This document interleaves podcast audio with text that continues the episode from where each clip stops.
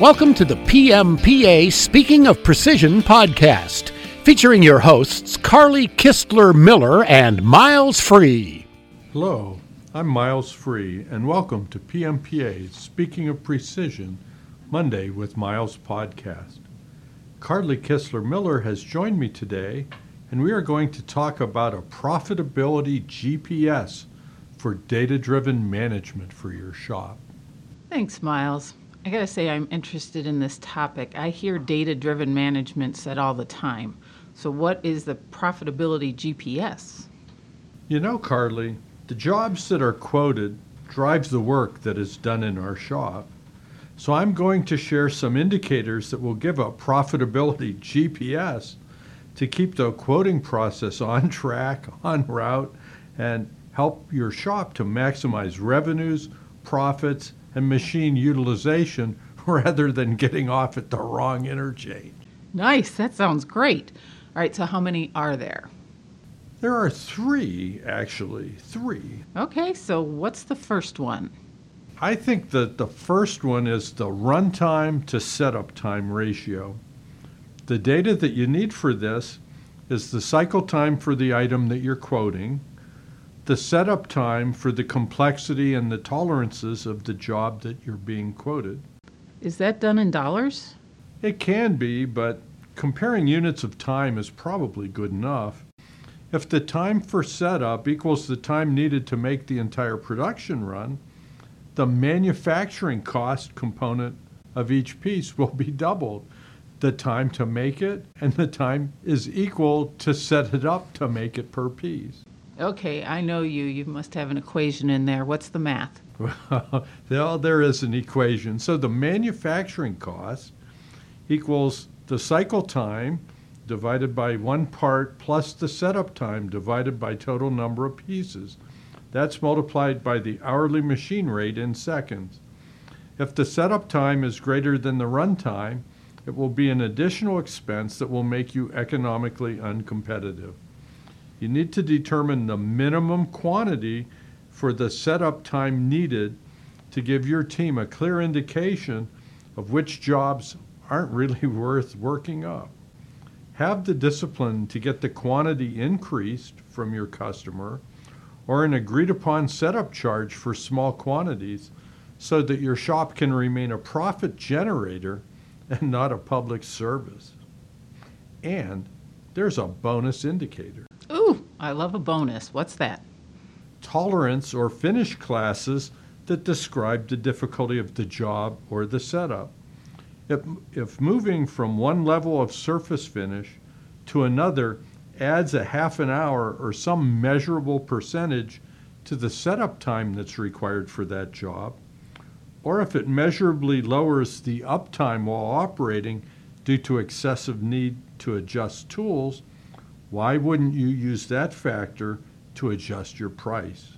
And you just know there has to be someone in the organization who knows these profitability tipping points. Right, and hopefully it's more than just one person. What if they're on a trip? What if they're away? That's true. Part of the process should be to publish these profitability tipping points for your sales team so that they can make this evaluation simple and routine rather than have to go wait to that bottleneck of that one person who knows the secret.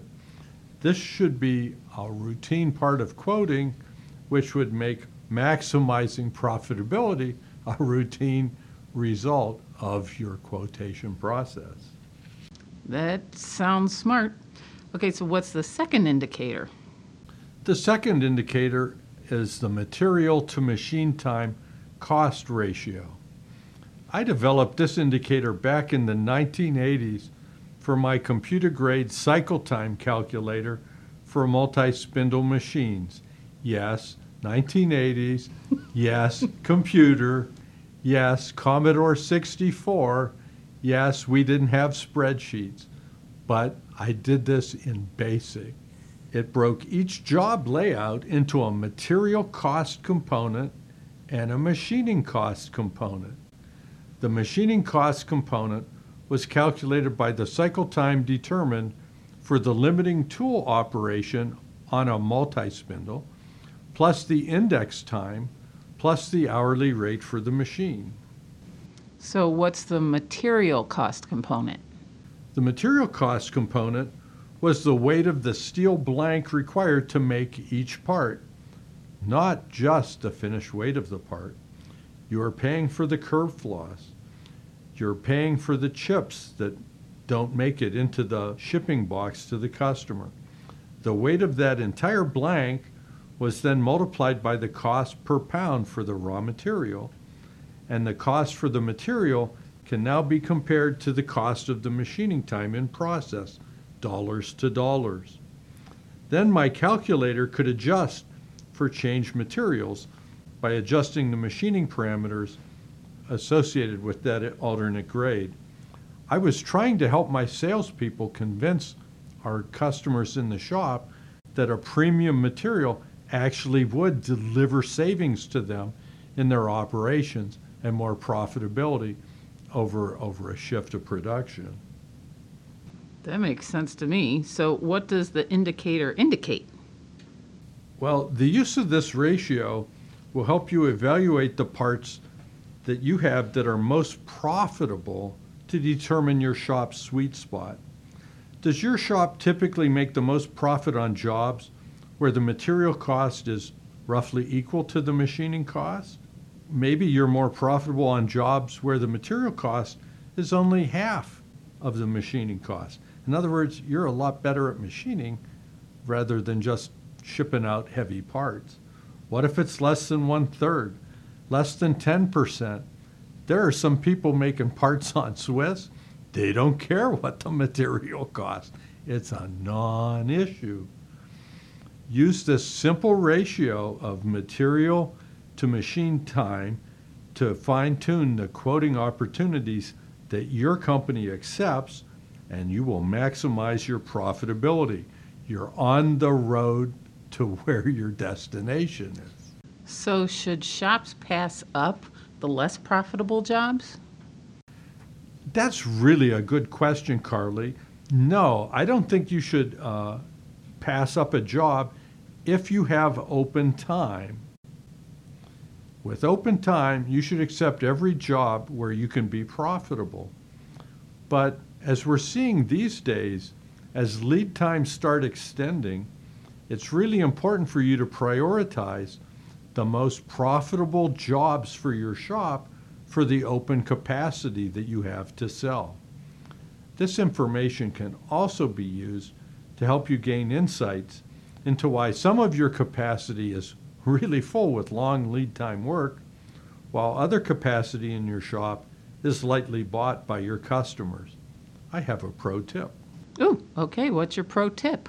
Instead of comparing the material cost fraction to the machining cost component fraction, you could just look at material cost as a ratio to selling price. It's even easier division, right? Find the range where you are making the most revenue or profits and then adjust the jobs that you quote accordingly. But prepare for pushback from the shop when they notice that their mix has changed and they're not getting those easy parts anymore. Hmm. All right. So what's the third indicator? Well, Carly, I'm going to take you back to the bad dreams of MBA school. In MBA school, we spent way too much time looking at present value, future value, and discounting of cash flows. In MBA school, cash was the asset being considered. I still have occasional bad dreams about needing to solve some of these darn problems and not being able to put my hands on my calculator.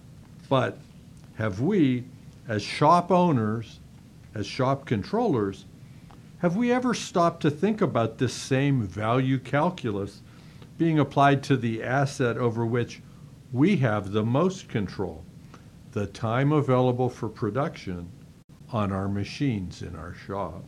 That's really interesting. So, time instead of cash. Yes. Carly, why wouldn't we expect in today's ever connected, instant gratification, get it in 24 hours with Amazon Prime free shipping, I need it now world, why wouldn't we expect to be paid more for parts that we can deliver by next Friday as compared to parts that we can deliver in June? So, do you think shops can turn over custom parts on demand for 100% of their business? Not a chance. There's no way. However, if you have the institutional skills with your team to do setups quickly, make special tools when needed, as needed, and have access to material to start production within 48 hours, I am suggesting that parts by next Friday should sell for a much higher premium than parts for delivery two months from now. Okay, that makes sense. I mean, we as consumers, we face this all the time, especially when we were traveling back in the good old days when we were traveling at hotels and with airfares. Right. I remember those days. it's called revenue management. Sell a portion of your capacity, whether it's airline seats, hotel rooms, or your precision machining shop's available machine time, at normal price for long lead times. Notice I didn't say discount.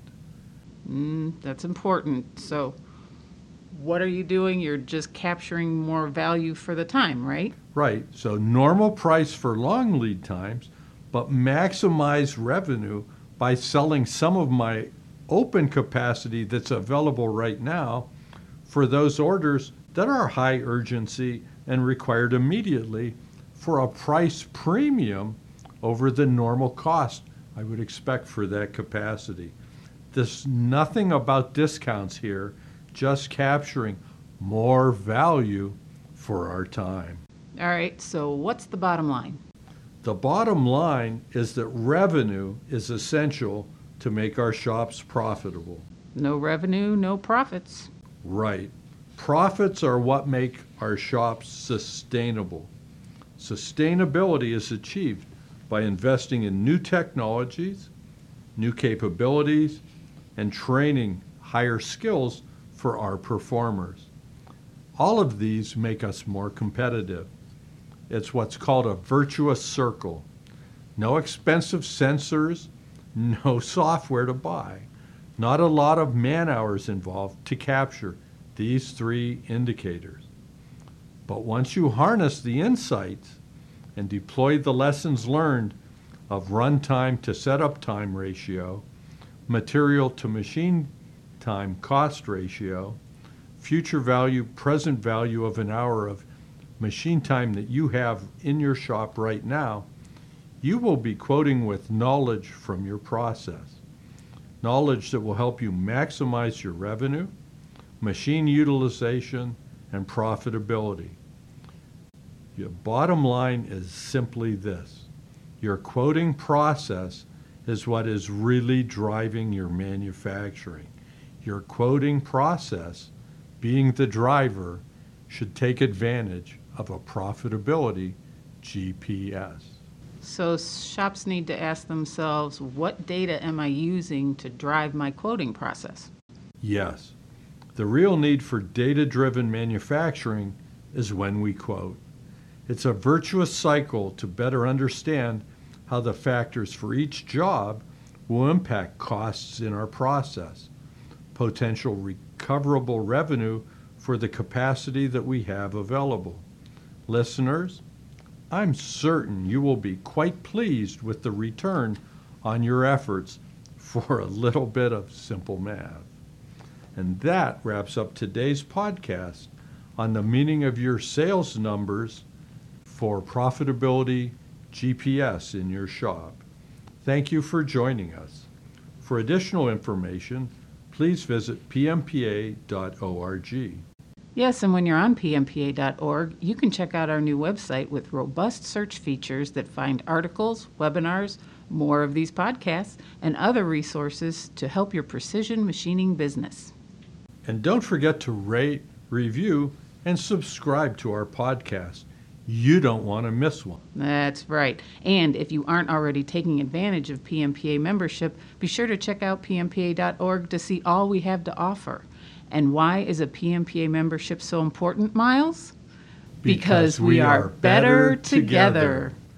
Don't forget to join us next Monday on Speaking of Precision, Monday with Mile.